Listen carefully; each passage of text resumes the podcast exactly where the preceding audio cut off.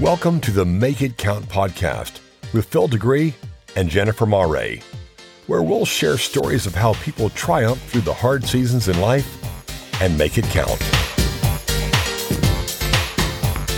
Well, hello, Rick Costa. How are you doing today? Hello, Jennifer. I'm doing great. Thanks for having me today. Of course. Thanks for being here. We're sorry that Phil couldn't be here with us today, but wanted to roll with you because your knowledge, expertise, wisdom um, that I've been fortunate enough to have over the years, I definitely want to share it with our audience, um, especially on this podcast of making it count. So before we get started, though, um, I could go on about your resume, but give us a little background of you and not only what you do, but you as a person, because that's what we love the most. Yeah. Well, no pressure there. So none, none at all. Uh, I, am Rick Costa. I've uh, been a member of Triumph Fitness since the very beginning. So it's uh, this has been a, such an important part of my self care and my journey in terms of taking care of me, which allows me to better take care of others too. I'm a, a licensed clinical and medical psychologist here in the state, and I've been practicing uh, for over 20 years. Yeah. So, my background is in uh, trauma based uh, services and interventions, which is so important. You know, I kind of fell into it by default after Katrina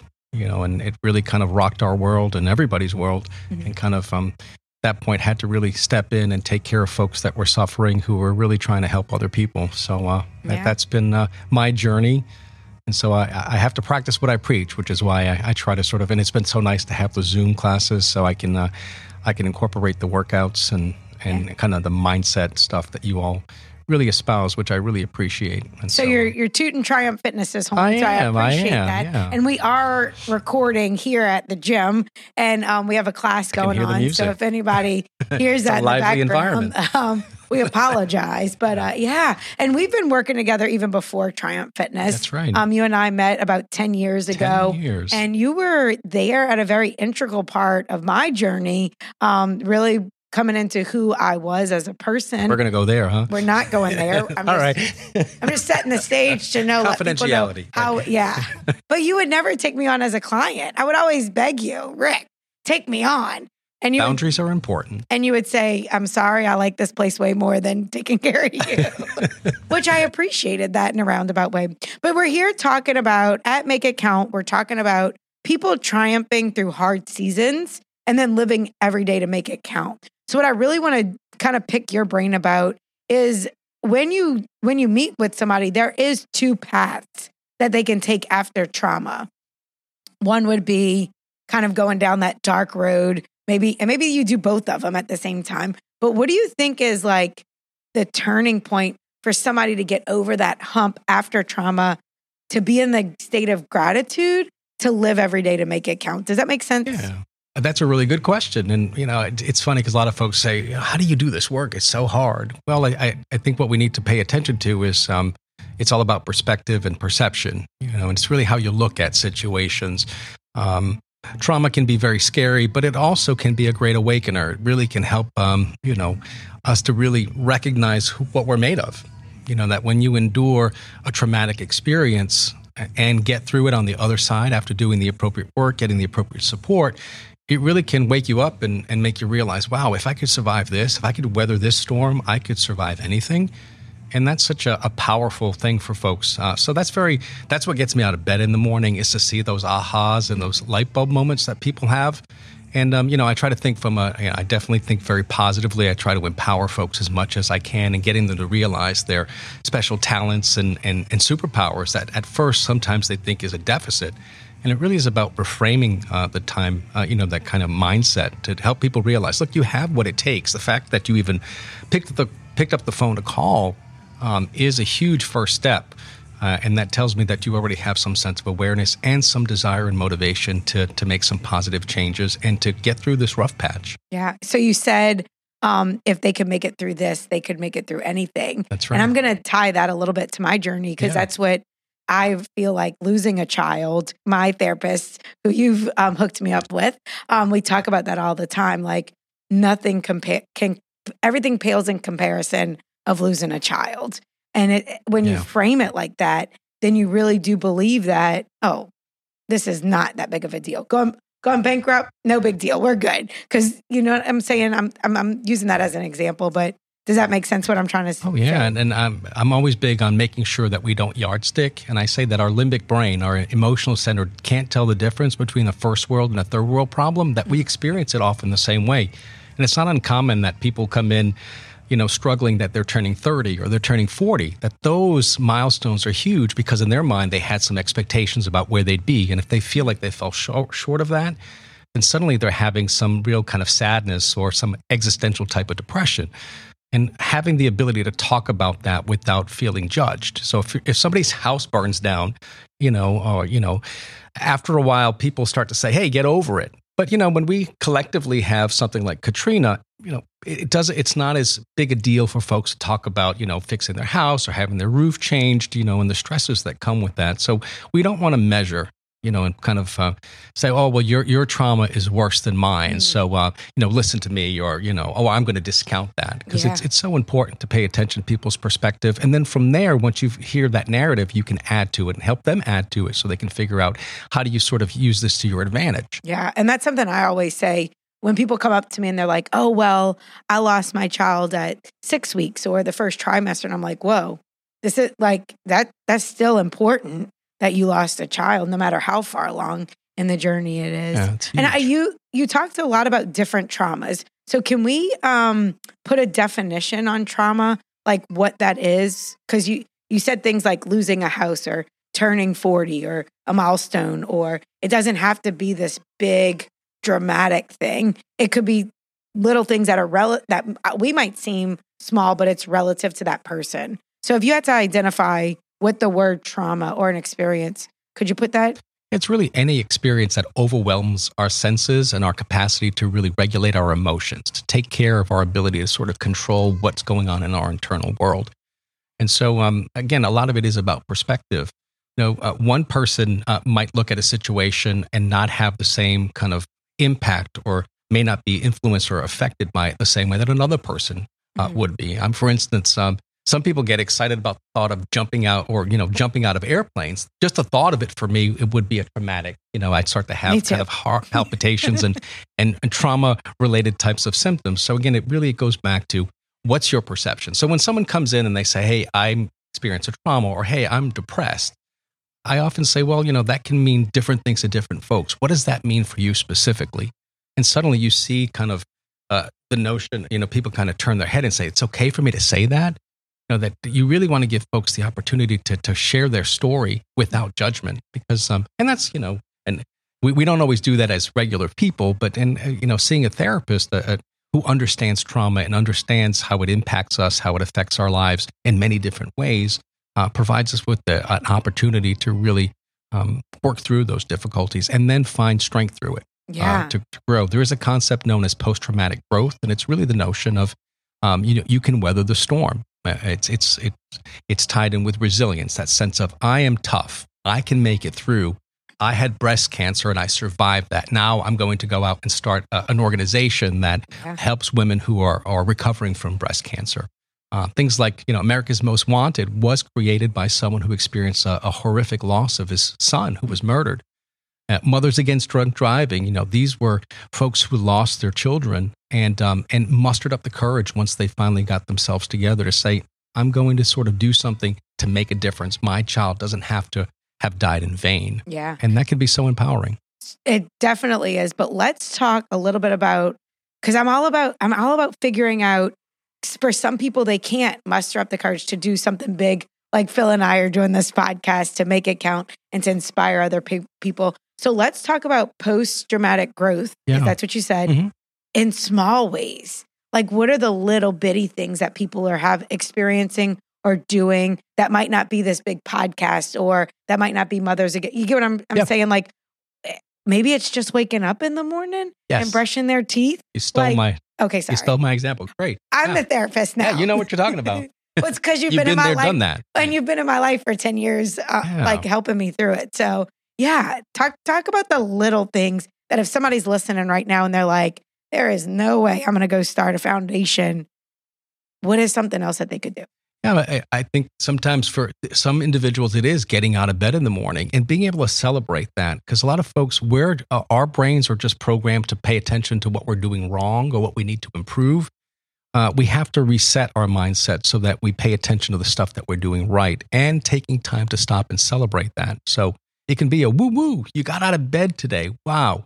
Uh, you made it in the car and you got uh, to the office, or you know, you, you, logged on to Zoom on time today. You know, th- this is something to really be proud of and to really um, celebrate, so yeah. that we are starting to replace that uh, stinking thinking that um, often we run with. Yeah, and, and, it starts to define who we are, and we look for. Uh, we look for evidence to support the stinking thoughts uh, in situations or even in people that don't have the credibility to to make judgments uh, about us. And the only way that it sticks is if we let it stick and if, if a part of us still believes uh, the BS that's being uh, fed to us by those around us that might want to bring us down for reasons that say more about them than it does yeah. about us. Oh man, that that when I learned that or when that clicked in my my head that it's more about that person and less about me, that was just very freeing, you know. Um, let's talk a little bit about like we talked about the small growth. We talked about um like the the trauma and stuff. I had the question and then it just, of course, left my brain. Yeah. So what, what you have something right now? Uh, but what, what in particular you're trying to sort of get at? And you give me an example, maybe. Yeah. Otherwise, um, I can just talk forever oh, off the oh, cuff. Yeah, I love it though. Yeah. That's, I think that's why we get along so well because yeah. me and you just kind of talk. But um, we were talking. You said about um, the thoughts. So when you stinking thought, stinking thoughts, that and and getting to that personal growth mindset instead of that fixed mindset. Hey, so my friends over at Hyundai of Metairie, Chris and Van, those guys uh, heard heard the podcast, heard what we're doing. They like what we're doing in the community. We're always giving back. I wanted to give them a shout out. They have something called the no market adjustment pricing. Go over there if you're in the market for a car. Go see Chris. Tell them you heard it here on the Make It Count podcast. Hassle free, no games. Just them being uh, fair and honest with you. Hyundai of Metairie they're on Vets at Interstate. What are some of the things that somebody can do if they don't want to, if they're not ready to see a therapist, if not, if they're not ready to go to group or whatever that these big things? What are some of the things that people can do right now to practice getting from that fixed mindset to that growth mindset? Cha- I mean, just making little changes can make a big difference. You don't have to sort of climb Mount Everest to, to feel like you're doing something amazing. Mm-hmm. Uh, again, getting out of bed, getting some sunlight, you know, making sure that you're watching what you eat, trying to get enough water, um, you know, going to the gym, talking to positive people who uh, feed your spirit and make you feel those tingles that it's like, wow, when I'm with this person, kind of like uh, when we get together, when yeah. I'm with this person, it really makes me feel energized. I feel like I just had three cups of coffee. And so use your intuition because our intuition often uh, steers us in the right direction, and we often ignore that, and um, and for reasons that um, you know are are unkind. You know, and often we're our own worst enemy, and we will say worse things to ourselves in our own mind than we would ever say to anyone else. And sometimes just um, hearing it out loud is enough to say, "Wow, you know, I really am being abusive." So I heard somebody once say that take a megaphone and put it to your brain and everything that you think about yourself gets projected out to the world. Yeah. Would you want that to be? And I, I was like, oh man, that's good because yeah. you're the only person that's hearing it. Let's talk a little bit about the cycle of trauma because it's not a it's not black and white, right? right? You don't go through trauma and then all of a sudden you're fixed and everything's better, right? We just came on um, four years of Grayson, and I, I kind of not regressed, but I was in my feels a little bit more than I would normally think. And it's four years later. Like, so talk about that cycle that the triggers maybe that come up, um, that it's not just you're in trauma, you're out of trauma, right? Yeah. Well, that's a course right there. Oh, that's so a whole I, course. I'm going to try to figure out how I can sort of put that in a way that. So does that mean we have to have you back on another episode? I'm, I'm happy to come, but you know there is a difference between what post traumatic stress looks like and what complex trauma looks like. Okay. And complex trauma often are, you know, the situations where someone's been abused for years and years. Mm-hmm. Uh, they've been sexually abused, they've been beaten, and often uh, what we look for is a narrative, or you know, what they're saying that they say it almost in a sing-songy way. Mm-hmm. That they say it in a way that you would never guess that they've been impacted by something so horrific. And usually, my, my way of gauging that is someone is talking about, oh, yeah, you know, I'm trying to sleep and there's all these bullets going off, and your jaw drops, and you realize it, for them, it's such the norm. Mm. And so, as opposed to someone with post traumatic stress, I mean, it used to be called shell shock when when the when that terminology first was uh, was brought up back after um, you know the, the world wars. You know, the, the notion of there's that shock and awe. People feel out of their body. They feel disconnected, um, and it's a little bit easier to spot.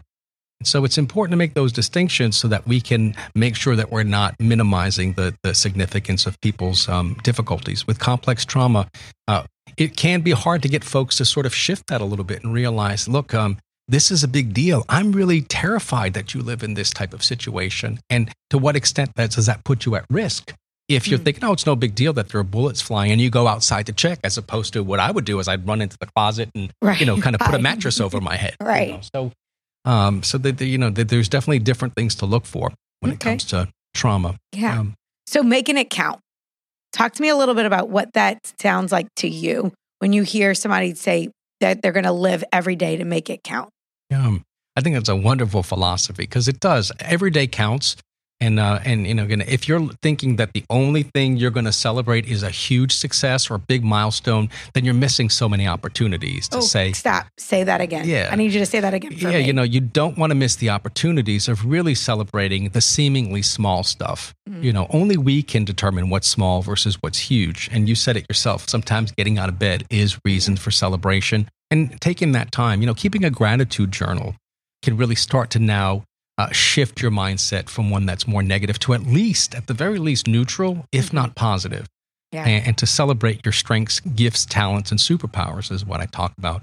Um, and I always tell folks, hey, until you see what I see, uh, we got work to do because um, it, it's the blinders are on that you're not recognizing um, what you know what your strengths are. Yeah, you so know, it's easier about, for us to see it before others see it in themselves. And, yeah, and let's talk about surrounding yourself with the people who do see it before you see it, and it might not be a therapist, it could be a friend or like who you're surrounding yourself with. Talk about the impact on that. Yeah, you know, it doesn't have to be a therapist. Some there's a lot of stigma still associated with yeah. going to mental health counseling, which I think is ridiculous because four years seeing a therapist yeah, has changed it. my life. Absolutely, it really it can be life changing. But you know, if you live in a rural community, it's a lot less stigmatizing to see your car parked outside the church than it is outside the mental health clinic mm-hmm. because everybody knows each other. So it's uh, there's differences in rural versus urban areas. So pay attention to where you are and what the resources are at your disposal. Yeah. But um, you know, here in the South, especially, churches are such uh, are such powerful resources for folks, and there's so many resources um, that you can get from your pastor or from your congregation. Mm-hmm. I've seen amazing uh, things being done with congregations who get together and. Uh, you know, we'll we'll uh, have collections. I, I, you know, the judge I worked with out in St. James Parish, you know, he would um he did a some collections to get people to be able to buy their class ring. And these were kids that were coming through juvenile court and wow. who were like, wow, this guy's like a dad, you know? Yeah.